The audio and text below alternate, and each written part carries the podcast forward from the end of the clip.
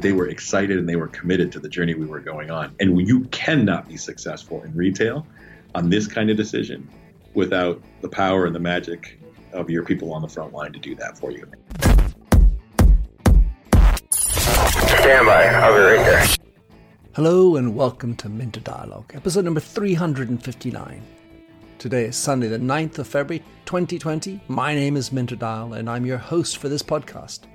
Let me say how very grateful I am for you choosing to take the time out of your super busy day to listen to this episode. This week's interview is with Tariq Hassan. Tariq is CMO of Petco, a leading specialty retailer serving pets and the people who own them for more than 50 years. Petco has about 1,500 locations throughout North America and employs approximately 26,000 partners. In this conversation with Tariq, we discuss the journey that Petco has undertaken in putting its mission and vision healthier pets, happier people, better world into the center of its business. Tariq takes us through the challenges and the difficult decisions they've made, how to make a mission come alive throughout a large organization, the place for personal and personality in Petco's branding, and a whole lot more. Tariq Hassan, it's great to have you on the show. I was lucky enough to listen to Alan Hart, who has one of the more extraordinary podcasts, and I and I got to hear about you and and and through Alan's questioning, I really fell entranced with what you're up to. So, in your own words, who are you? Well, it was a great time speaking with Alan. I am Tariq Hassan. I'm the CMO of a wonderful company called Petco, um, who gets up every day to focus on trying to enhance the quality of lives of pets and the parents who love them. Chief Marketing Officer. Now, if you look at certain doomsday books, they have a short lifespan. What made you take on the idea of Chief Marketing Officer at Petco? How did you get into this type of business? Well, I'm not one for doomsday uh, uh, scenarios. I think uh, anytime we're put in roles of marketing to be chief marketing officers, our job is to challenge, and that comes with a certain amount of uh, of risk and opportunity. And frankly, it was the opportunity that brought me into this role. Um, that and looking at sort of three big things as, as I saw it. I came in initially to consult uh, for a CEO who was a previous boss of mine, I had a previous relationship with. And when I arrived, I saw a tremendous opportunity in three areas a category that is undergoing a tremendous amount of change, but in that growth that is incredible. Um, a culture with people who literally get up every day and, and go after that pursuit of really making the world a better place with because of the animals and the pets that are in it. and going back to, to who I came to work for, um, which is always important. Not only the, the, the leader I report into and the CEO, but our leadership team and what I saw him starting to amass to pursue what was ultimately a really fantastic transformation that's been underway for nearly two years now. When someone is looking for a job, you, you know, it's amazing how you don't understand how important it is to have a good boss. At the same time, in, in today's crazy changing world, it seems that some areas, some industries are more prone to be successful. And I'm wondering what your spin would be, or at least the way you want to position it, as to why pets and animals are in such a growth position today. So I think if you just start at a cultural level first, we talk a lot about the fact that our pets have really moved from the backyard when I was a kid to the family room to now affectionately really to the bedroom. Um, they have taken on full, full family status. Um, They're replacing my iPhone? Uh, sometimes they're replacing us and sending us to the couch with the way they take over. But I think, you know, we have a deep relationship with, with the pets in our lives. Um, and they take on nothing short of a human relationship like we have with other family extended members. And, and so with that comes a mindset shift of how you care for them and and the attitudes that you bring to them. And if you actually look at the data from a from a demographic perspective, and you look at millennials, uh, for instance, you know, pets for them in many cases are either starting out as the starter child or, or the child, as many of them choose, you know, not to necessarily start a family in a traditional way. With that comes a very different emotional relationship, and as a result of that, the desire to take care of that pet uh, in a very, very different way. Which is why you'll hear us use the phrase we call our customers pet parents because they take on a, parent, a parental role, and with that comes deep emotional relationship, and, and and as a result of that, a very different opportunity of how you engage with them and how you provide what they need. I have no doubt about that, Tariq in in recent conversations in a speech I made, I was referring to the fact that in the army they say that 25% of the or in in one particular poll that was done, 25% of the people in the army in the United States felt that they were lonely. And and that's and that's not looking at the PTSD therapy with dog story. In the United Kingdom, most recently, they've appointed a minister of loneliness I can't help but think that the role of of pets is is forging into a vacuum of loneliness. Yeah, if you think, you know, you consider whatever the sector is, whether it's the military, whether it's by age, you know, senior citizens, mm. um, and then the digital the digital divide that we don't spend a lot of time talking about, right? With the benefits of digital also comes increased isolation in many cases, and you're right. The relationship that you forge with these pets can provide a significant support value, sometimes literally in the medical support realm, that they play an incredibly emotional value, but even in our day to day relationships. And, and we think that that emotional value is actually finally just starting to be understood, but we actually think we're just the beginning of that. And, and where that ultimately will go in terms of our relationships with pet and the impact it has on how it changes culture is just actually beginning. If you think about, for example, there are still a variety of places in which you cannot take your pets. And yet, at the same time, increasingly, you're seeing an increase in the number of places in which they are welcome. And, and so we think those kind of indicators are going to continue. And with that, cultures will actually shift increasingly. Yeah, you have certain offices that are pet friendly. And I, am thinking of this loneliness element. You walk down the park in London. I'm blessed with having many, many green parks, and people tend to love their dogs here. But you go out with your dog, it also is an opportunity to say hello to a complete stranger. Oh, you've got, oh, what is this? Is a poodle? Is it a Labrador? Blah, blah, blah. And, and it gives you license to inter, interact with a total stranger. They do bring us together. And I think increasingly that's always been, you know, part of the natural interrelationship between us. But I think you're also starting to see those things formalize into actual communities. Um, where you engaged with deliberate intent, um, as well as the you know sort of infrequent pleasant opportunity to, to bump into someone because of your your dog. But you're right; it breaks the ice and it creates an immediate moment to to have commonality and engage in a conversation. So the the thing I really wanted to dig into, of course, Tariq, is is what the transformation that you guys have gone through with your the CEO and how you've converted Petco. So give us give us the the story as to how and where Petco is now today. How you've gotten to this new mission led type of organization. It is. It's a journey that we're that we're on and excited to be on. Um, I, I, think it starts with um, the category that we're in. you know, it, to state the obvious, when you're in the retail category, it's not a big surprise that you had need to figure out new ways to engage with your customers create experiences, create connections that make you more valuable than simply the commodities that are on your shelf, right? Otherwise, you are in just a, a race to the bottom uh, to scale around the Amazons, where the Amazons and the WalMarts can do with their algorithm and their spending. And that's true of all retail. I think that's true of all retail in general, right? As we go through this through this shift. Now, what I will tell you is, I think we've emerged from what was the dialogue around sort of the retail apocalypse, and we've now started to see that retail does play a role. Um, and we are waking up to what that role is in terms of the value it provides for our customers. That's that's sort of the, the, the backdrop, if you will, as you said, to all retail. For us specifically, we had a new leader that came in and, and really saw an opportunity to think about how do we differentiate ourselves in the industry uh, at one level. Two, looked at the tremendous amount of elements we had in place that could allow us to create that experience. So we're not just simply a provider of merchandise, we have services. We have grooming services, vet services, and training services. And so that starts to allow you, when you start to piece those things together, as opposed to work with them as disparate vertical businesses, to create a real opportunity to connect with your customer in a very different way.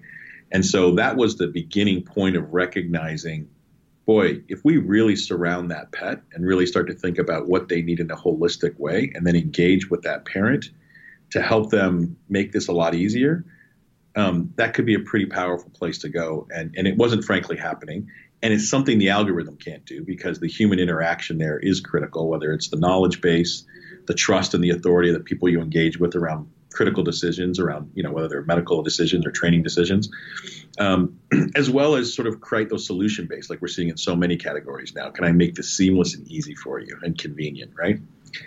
That was easy to sort of see the opportunity. The question became, how do you then go about doing it? And for us, we're fortunate.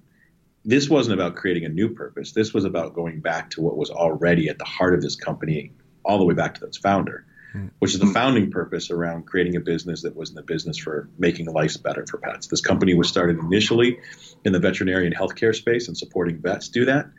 And we went back to understanding that about who we were as a brand and as a company. And then you just had to look out the window and spend time in our stores, 1,500 locations with partners who are so dedicated to the care of these animals that we knew we had the really the formula already in our in our DNA and existing in the field. The question is, how do you bring that together? How do you ignite it and start to really take a different place in the marketplace to do that? So before you had a very strong relationship with vets. In this retooling and, and returning back to your roots, how have you approached the relationship with vets differently?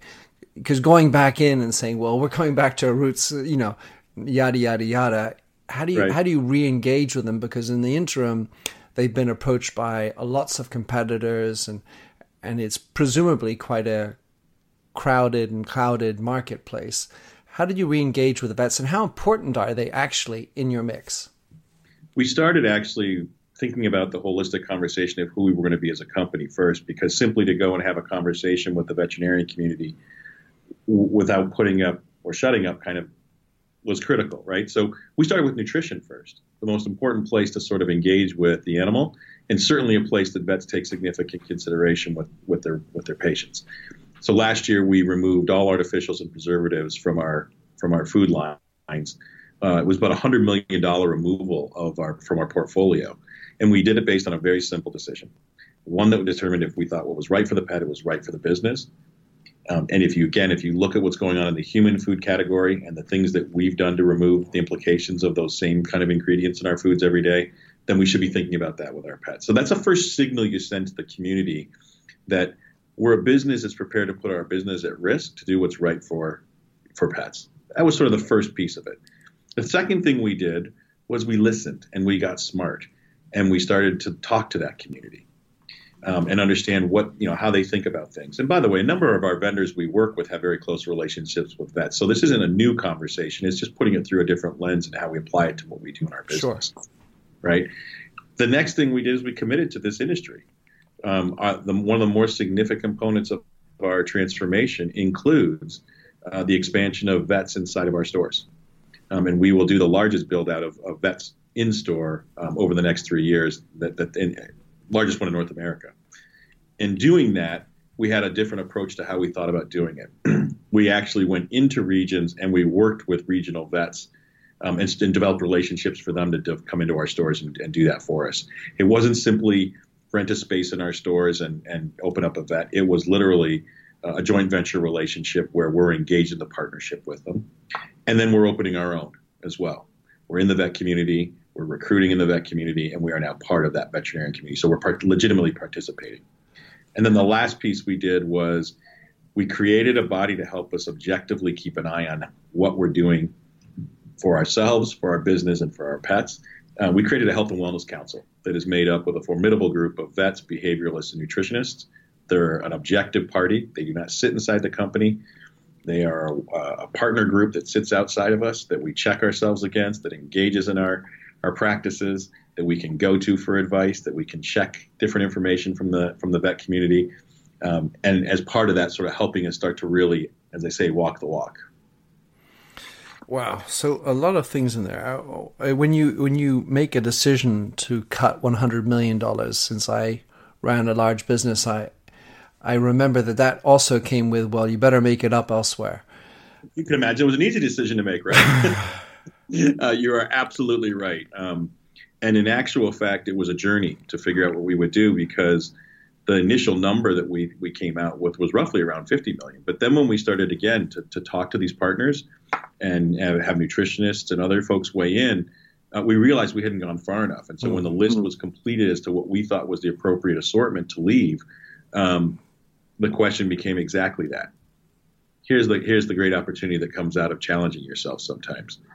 What we discovered was by making those decisions, yes, there was some challenges and stress with existing partners who might have had some of those products, but we actually gained access to new partners that previously mm-hmm. would not have come into our channel because of your because of removal. Um, the most significant one I, will mention is a, a, wonderful brand called Champion.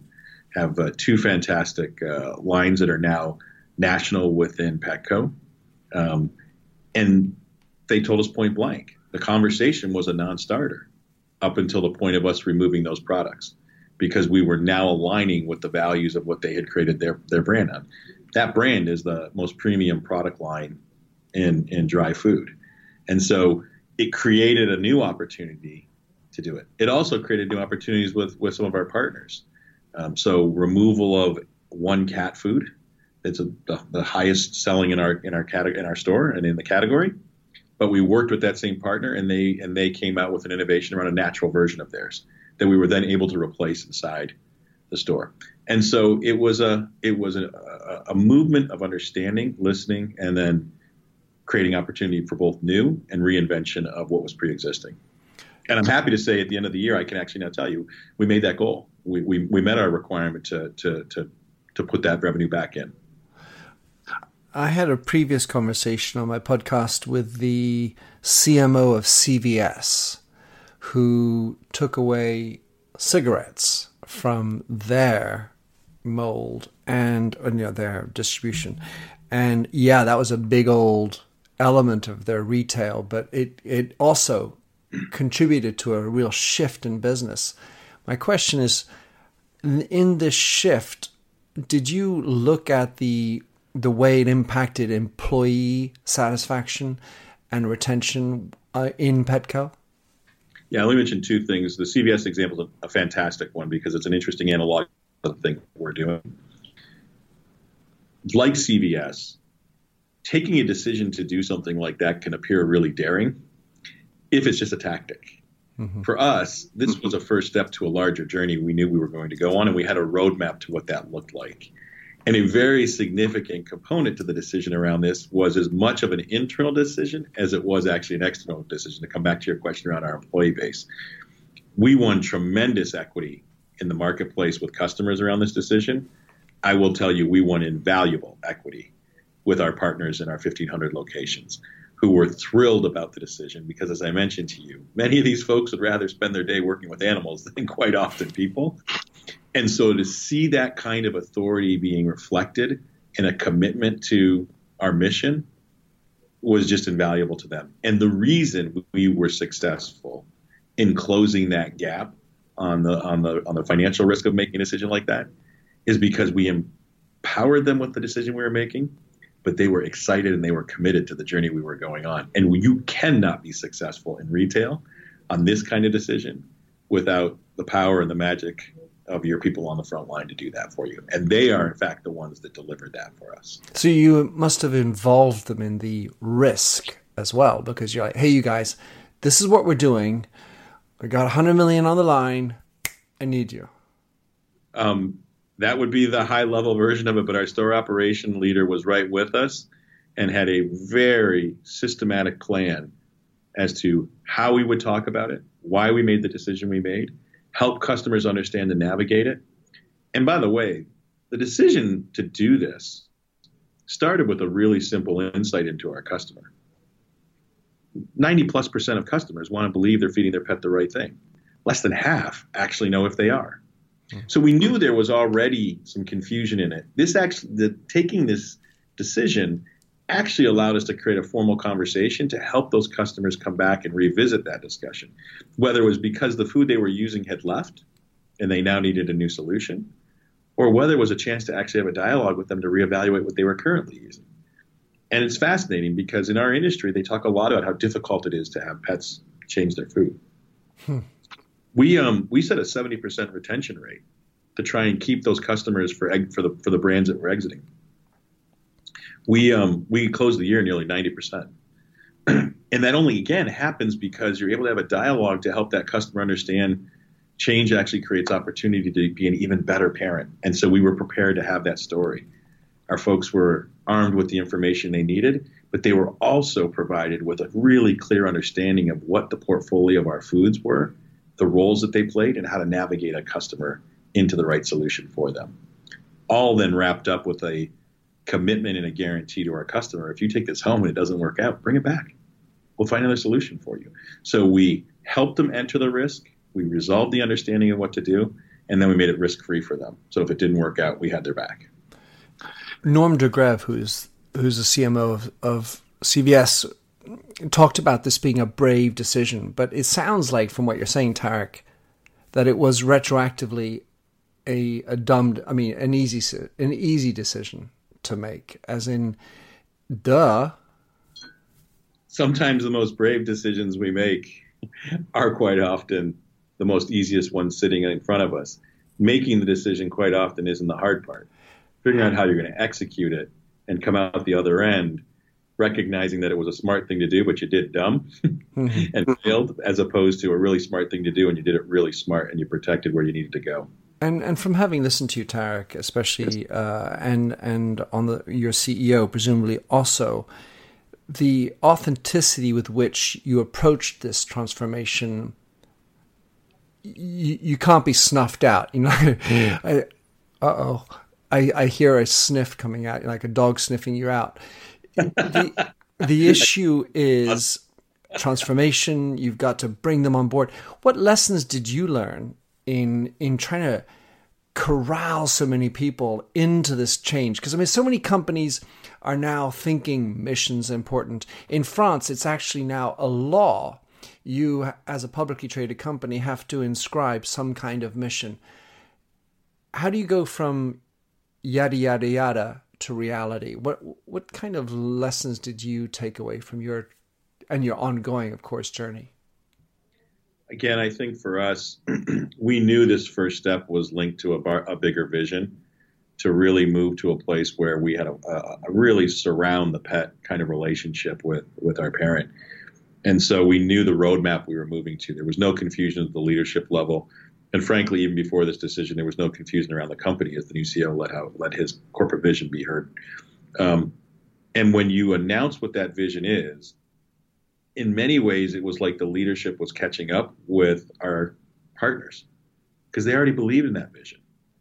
So we weren't asking them to turn right. We were actually, in many ways, saying, you know, you've been going due north all this time.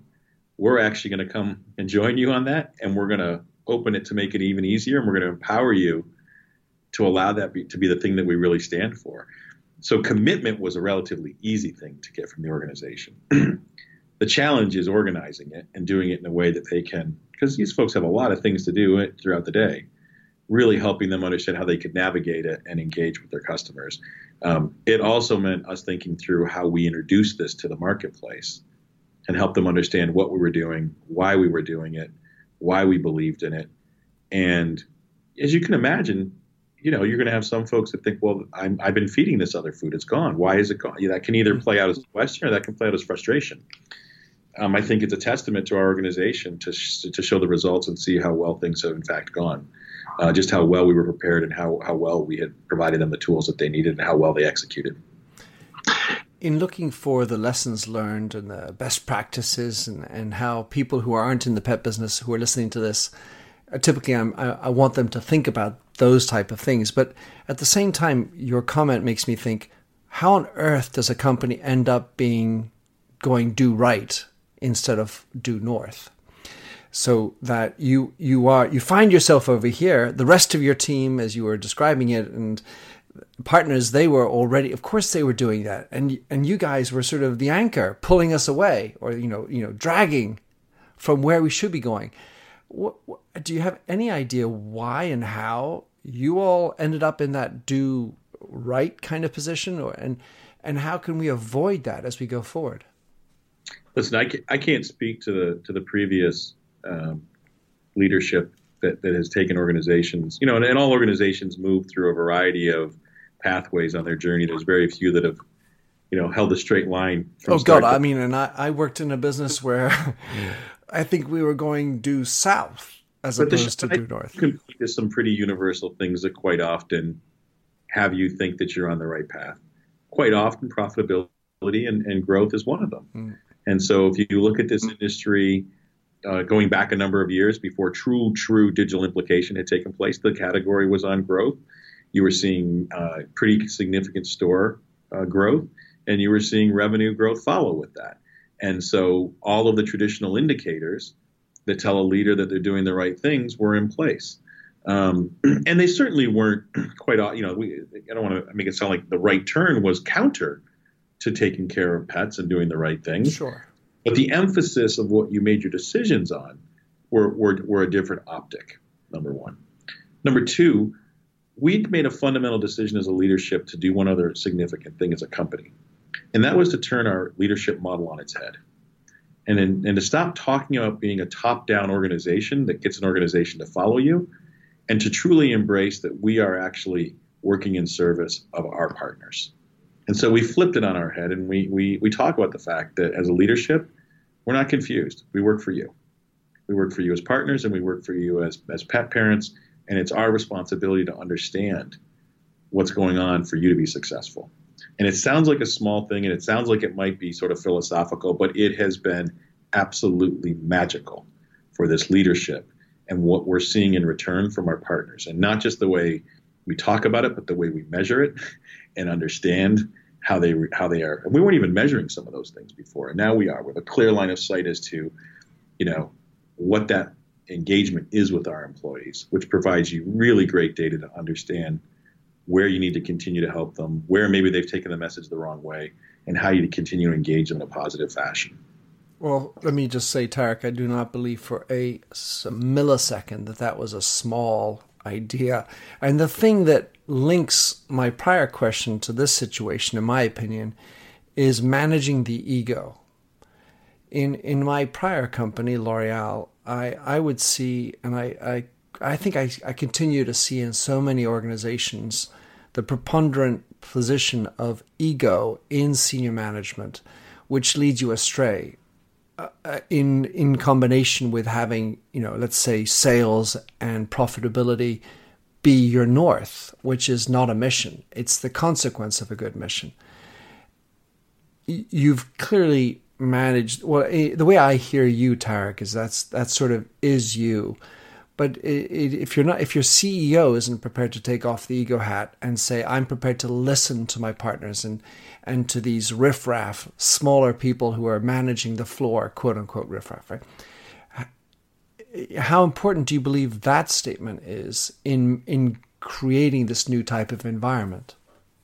Um, I not not only believe it's important, I have a wall across the way in our office that will show you the commitment to that, which has at this point more than uh, 50 photos of the the stores that we as a collective leadership, but more specifically our CEO, um, has been in in the in the first 18 months, where he could put a pin in all 50 states at this point. Hmm. He's been to every state. Um, I've lost track of the number of stores we've been in. I've lost track of the number of store visits I've done. Um, that is not one you talk about. That is one you get up and you go do. Um, because when you're on the floor, when you're spending time with partners, um, and you're spending time with customers in our aisles, um, there is no greater reality. And so you have to reflect it in the way you not only ask your organization, but the way you behave within your organization. And I'm, I'm very proud to work for a leader who very clearly reflects that. Well, at um, the same time, you know, I, I worked at L'Oreal and, and we cosmetics company, we we were very cosmetic in our approach. So even when we were going out into the field, we would spend time curing the field before the visitor came. In other words, the CEO. Yeah. And and and you come in there and you have all the good intentions, but I know in in the next month I've got this big launch and and I've got these priorities and this the issue of the quarterly performance, and somehow it it contaminates my ability to listen to the person in the field. So how do you manage to keep that listening so have such great integrity? Uh, let's say some sort of honesty. I mean, of course, no one's perfect, but how how do you manage that? Because in the end of the day, you do have you know pressures and yeah. and you have egos and managing those to get to that more honest form of listening. Well, you said it first. And certainly, no one's perfect. It's a journey, and we try to do great. We're we're still on the journey to trying to get better and better. but part of it is a routine, right? Like anything else, when you establish routine, it can also impact behavior. That is a weekly routine for us. Hmm. Um, we sit down. The week starts with a conversation with the folks that run the regions, um, and we're checking in. We're hearing uh, what the issues are. we are hyper responsive in terms of understanding what our store operational leader needs and what our head of ecom needs in terms of understanding the place where our customers meet us and the transactional points that we engage with them. Um, and so that becomes part of routine. Um, I also think that the category lends itself in a way that the value of what we're doing and the risk of not doing it well has some higher emotional risk than other categories when we don't do things right operationally in our stores, animals can hurt, get hurt, right? There can be loss. Um, and that's a little different than inanimate objects and, you know, a shipment with damage. I think there's just implication around when you're working with the emotional relationship that parents have with these pets and the lives that are involved with it. It creates a different kind of responsibility and and I cherish that. I think it's one of the things that I've enjoyed about joining this company is when we talk about purpose, we can see and touch and feel and hear the stories of that purpose, and we have customers and partners that love sharing that with us. You know, there's no one that I don't talk to in this category that when I tell them what I do, you know, if they have a pet, it, you know, it's a matter of seconds, and the phone is out, and I'm seeing the equivalent of baby pictures. Of course, right? So I think that I think there is there is something about not only being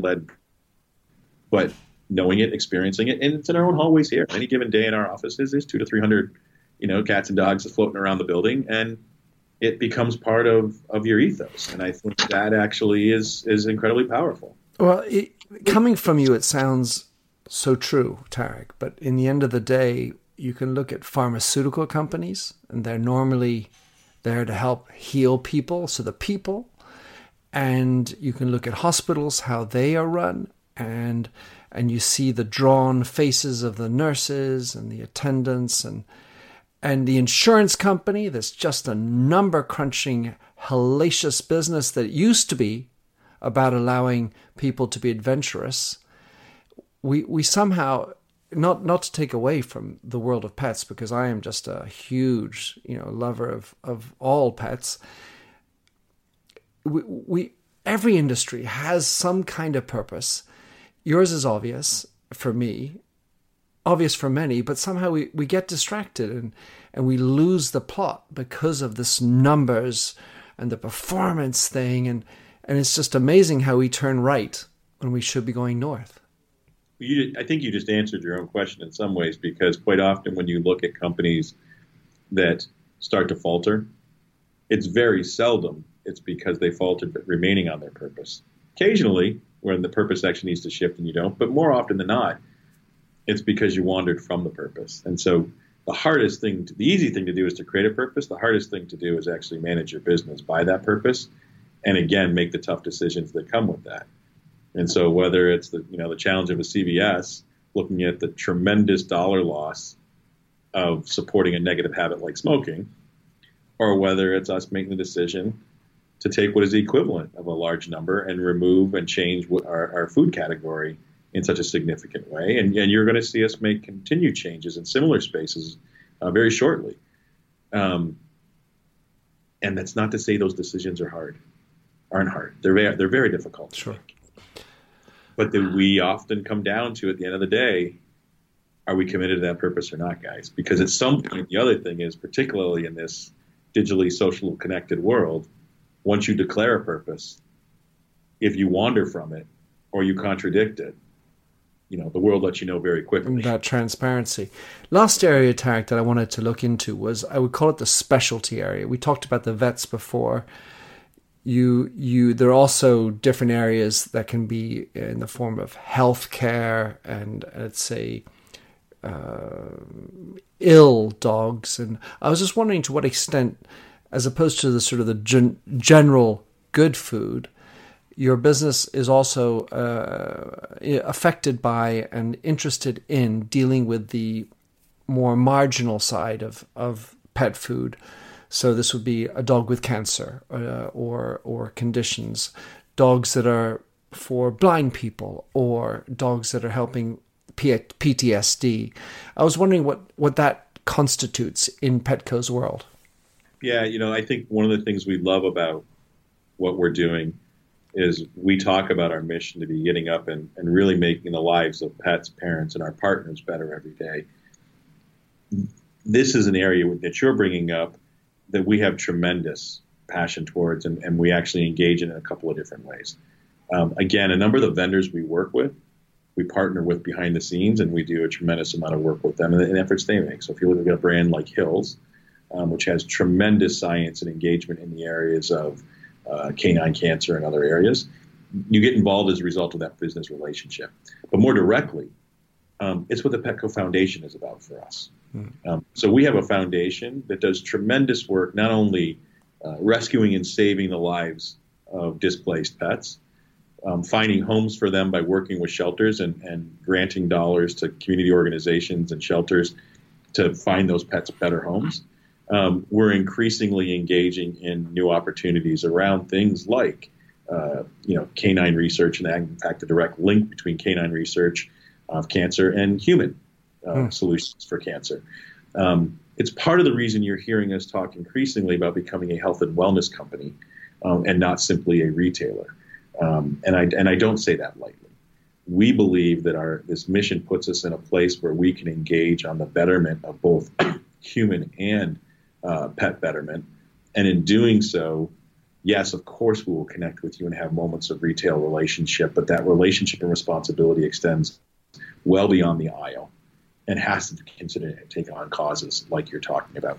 Where um, equally, uh, the foundation uh, has, uh, has, funded a number of efforts uh, in the military community, uh, working with you know whether it's service dog training and putting service dogs in place of, of those who've served us and, and, and need that additional emotional care, and it can provide by having a, a pet as a partner. We're there. We're engaged in those issues, and you know, we're, we're granting over $30 million a year in doing that. Not only to, I say, not only to save the lives of animals, but also, frankly, celebrate the power that comes from the relationship those animals go on to serve, whether it's in a home or whether it's at the benefit of, of, of service.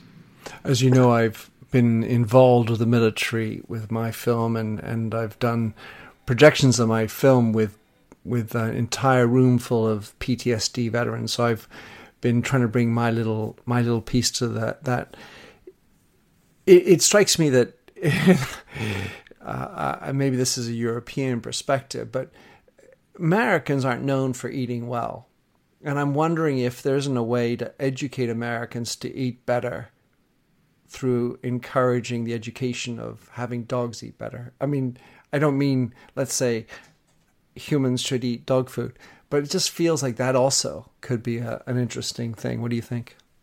Well, I will tell you, increasingly with the innovation that's going on and, and the quality of dog food, um, dogs are eating human quality food, and in many cases, as you said, uh, quite often eating eating as well as we should.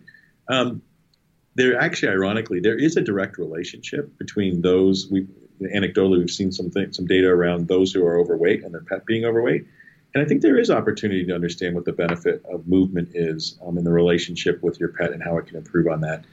Um, you know, as a direct relationship to food, et cetera, you, you, know, the implications of, of weight, health, and things like that, have so many different dynamics to it. It's complex. And I think, I think, but what I will tell you is, as an organization, we've taken this notion of health and wellness very seriously, not only in terms of what we project externally and relates to what we do uh, for our for our support of pets, but as an organization, um, we are increasingly looking at what is the implication for our employee base. Hmm. If we're going to be an organization that talks about the implication of health and wellness, how do we also start to think about those things for our own employees? And we're starting a number of program developments that are going to have direct linkages around ensuring that the attitude we have about how healthy our pets should be is starting to really show up in how, how well our employee base should also be. Oh, dig it, Tariq. And, you know, that's another reason why I wanted to reach out to you because, as you know, you and I share that idea that we must start from within, yeah. within the employee first kind of community. Huge, Tariq. I, and I just was thinking of a person I saw down the street, and he was walking with his bulldog, and I said, "Well, they look very similar." Somehow there's always that sort of symbiotic relationship with your pet. And most of the time we've been talking about dogs, but of course it also goes with cats. Tariq. Well, it's, my pup's a lot cuter than me, but. Uh... so beautiful. All right, Tariq. So thank you so much for coming on the show. How can people follow you or get in touch with you, should you think, and uh, certainly learn more about Petco and its mission that it's on? Well, I would invite anybody to be following us on on the traditional social channels, where you know Petco on Twitter and and on and LinkedIn and, and Instagram. Um, we're actively involved in the social sphere, and any questions that a customer ever would ever have, or someone following Petco, uh, feel free to reach out to us through our, our website and connect with us. Uh, we love getting feedback. We love hearing the stories, and we're, we're very involved with our community. and I really appreciate the opportunity, Minter. Thank you. Yay! Thanks a lot, Tariq. Pleasure. Thanks for having listened to this recording of the Minter Dialogue Show. You'll find the show notes and other blog posts on minterdial.com. If you enjoyed the show, please head over to iTunes to give a rating and review. And to finish, here's a song I wrote with Stephanie Singer, A Convinced Man.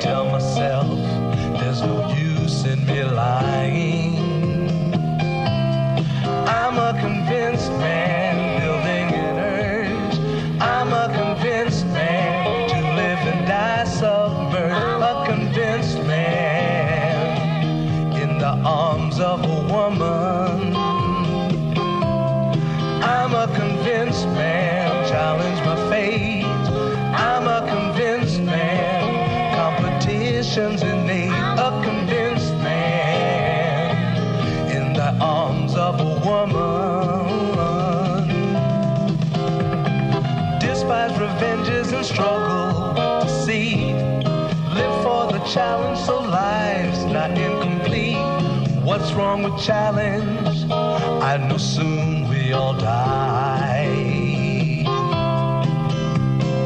I like the feel of a stranger tucked around me, precipitating the danger to feel free. Trust in my reason